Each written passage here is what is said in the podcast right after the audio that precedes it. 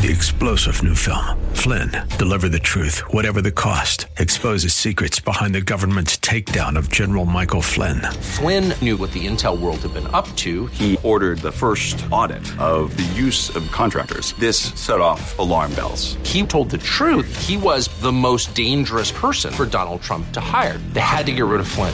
Flynn, Deliver the Truth, Whatever the Cost. Available now. Watch it today. Go to Salem Now dot com. Salem Now dot com. Verse six, do not be anxious about anything, but in everything, by prayer and supplication with thanksgiving, let your requests be made known to God. It says, do not be anxious. Do not worry. What is worry? Those words are found in the fourth chapter of the book of Philippians. Paul is writing to the church at Philippi, and that's where we left off on yesterday's broadcast. This is Study Verse by Verse from Church of the Highlands in San Bruno, and our teacher is Pastor Leighton Sheely. He's sharing with us a two-part sermon series called The Art of Living, focusing in specifically on what it means to be sanctified. I'm Mike Trout, so glad you've joined us, and we're going to get an answer to that question, which we ended with yesterday and which we begin with today. What is worry?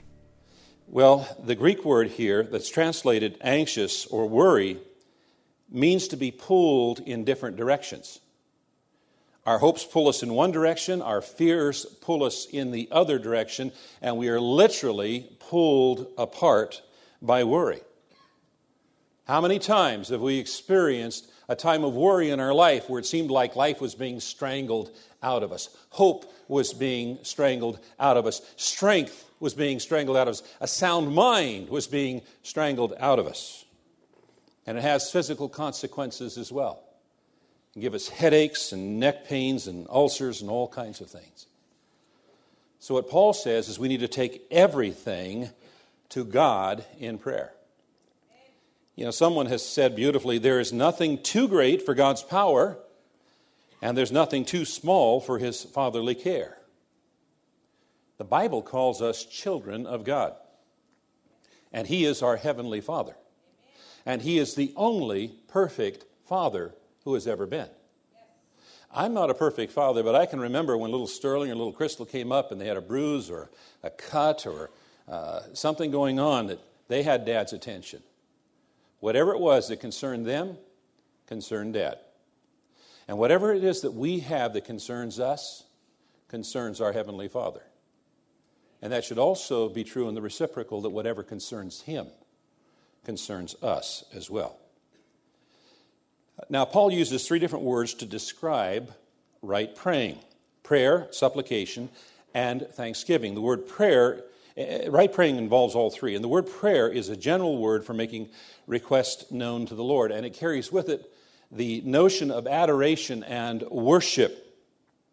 You see, one of the things that we need to do when we start worrying is we need to start focusing on God and worshiping him and adoring him, reflecting on how great and mighty and majestic he is, the creator and sustainer of the universe. We must realize that he is big enough and strong enough and wise enough and everything to solve any problem that we might have. Amen. But all too often we rush in and we don't take the time to worship. We just simply make our request known and rush out and are not reminded of how great our Heavenly Father really is. Yes. Now, the second word is supplication, and it means that we express sincerely our needs and our problems, and our Father wants us to do so. He wants us to pray. He wants us to pray for ourselves. He wants us to pray for others. And when we pray for ourselves, we can ask uh, forgiveness for things in the past, help for our needs in the present, guidance for the future. When we pray for others, it might be that they are brought to our hearts or our minds, or, or we find out about some need in someone else's life. But you know, science has proven again and again that prayer really works. Amen. One study showed that those who were undergoing heart surgery but had a spiritual support in the form of prayer and a social support showed a mortality rate one-seventh of those who did not. Other researchers found that those who attend church regularly and have a strong faith are less likely to die and have better overall health.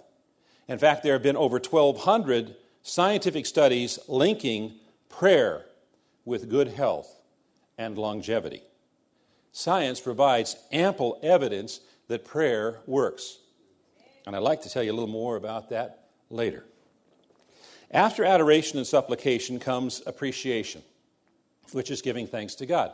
We stop and we think about what God has done for us in the past, and we say, thank you, Lord. It reminds us of how faithful He is. But how often we are so consumed with what's in the present. Uh, when Jesus healed the ten lepers, how many returned to say thank you? Only one. Only one out of ten. I wonder if statistics have changed since. Since human nature tends not to change, I, I doubt it. But we need to stop and give thanks to God for His faithfulness. So Paul says, don't worry about anything. Pray about everything. And when we pray, we need to remember these three things. That the love of God desires only what is best for us.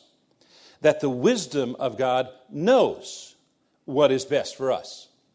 And the power of God can bring to pass what is best for us. The passage continues, and the peace of God, the word there, and the conjunction means what follows is connected to what precedes it. So you say, and then, or as a result, the peace of God.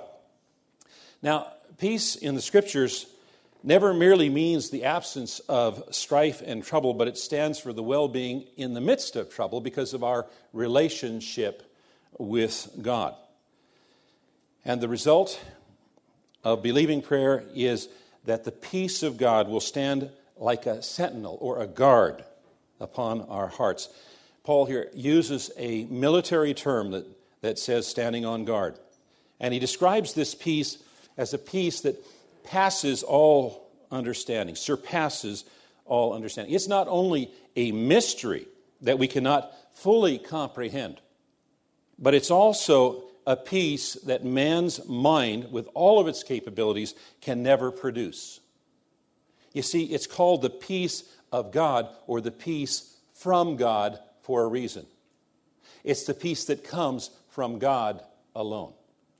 It is a gift of God.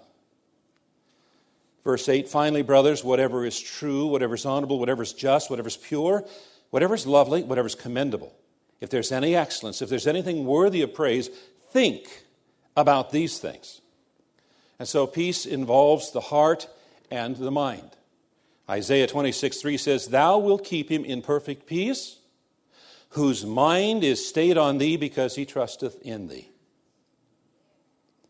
Wrong thinking leads to wrong feeling. And before long, the heart and the mind are pulled apart and strangled by worry. And that's why it is so important that we bring every thought into captivity in the obedience of Christ.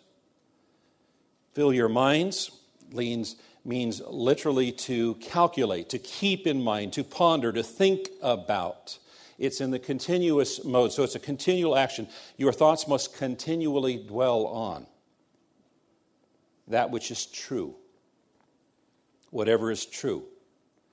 You know that most worry is about things that are not true. Doctor Walter Cavert reported in a survey that indicated only eight percent of the things people worry about were legitimate. eight percent. The other ninety-two percent were either imaginary, never happened, or were matters over which they had no control anyway. We need to think about whatever is true. What is true is found in the Bible. The Bible is true. The Word of God is truth. So when we're going through times of worry, we need to get into the Bible. And we need to let the Bible get into us. Whatever is true, whatever is honorable and just. Honorable means worthy of respect. So we don't focus our attention on dishonorable things. And the word just or right is a relational term. It means what's right in the sight of God and man. It is fulfilling our proper duty to God and man. Whatever is pure, the word there is hagnos, which describes something that has been cleansed to be brought into the presence of God and used in his service, such as in the temple. And so we need to set our minds on things that we could bring into the temple of God and stand the, the scrutiny of God. And then he uses a word, lovely, that appears only here in the New Testament. And what it, what it means is something that stirs or causes love. We need to think about things that stir or or or help and develop our love for God and for others. If we're thinking about things that don't help us in our relationship with God and others, then maybe those things don't belong in our mind. And then it says admirable or commendable or of good report. These it describes something that's worth talking about, something that is appealing. It says if it has excellence, it's talking about things that motivate us to do even better. And if it is praiseworthy, it's worthy of praise, it's worthy of commending uh, to others. What it's saying is, is we shouldn't let thoughts continue in our minds that either tear ourselves or tear others down. You know, what we choose to think about is important because it affects what we what we say and what we do, and it also affects others as well. So when we make poor quality decisions, when we choose to engage in toxic thoughts such as unforgiveness, bitterness, irritation, and so forth, we change the D N A and subsequent genetic expression, which then changes the shape of our brain wiring in a negative direction.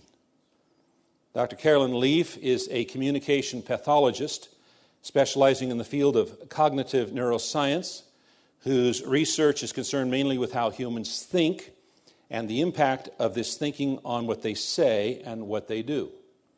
She is also a brilliant believer as well.